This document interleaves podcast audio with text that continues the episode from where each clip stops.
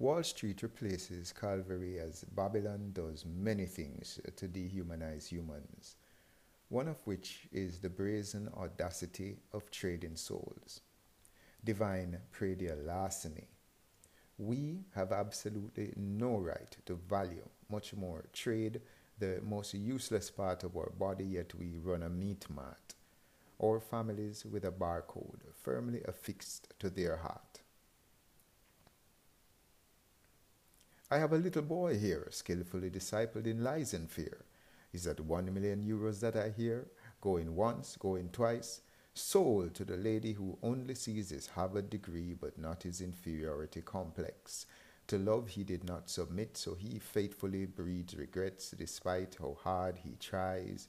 His soul on an assembly line, the barcode deep within his spine that the spirit he carries was his and not from God and so he trod to the market with it.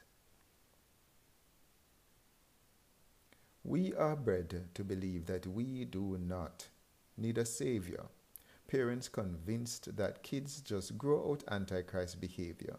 Worst case, they can get a shrink as apex soul traders simply want to protect their investment, indifferent to whether they end up in the eternal penthouse or basement as long as the family's name isn't tarnished. Whatever happens behind our doors, we paint with cosmetic varnish or rely just right to cover our wrongs, not erase them. We see the blood of Christ as a whiteout pen instead of sulfuric acid. So Wall Street replaces Calvary humans' value now derived in the economy with Ecclesiastes 10:19 their favorite Bible verse, or soul market invites a curse that was addressed by a Nazarene carpenter. Instead of trying to trade his soul, he surrendered to his Father, and now he reigns over all, even our economics and politics, and invites us to end our soul trading with Luke 23, verse 46. Still, Babylon does many things to dehumanize humans, one of which is the audacity of trading souls, divine predial larceny. We have absolutely no right to value, much more trade the most useless part of our body, yet we run a meat mart. Our families with a barcode firmly affixed to their heart. So Wall Street replaces Calvary.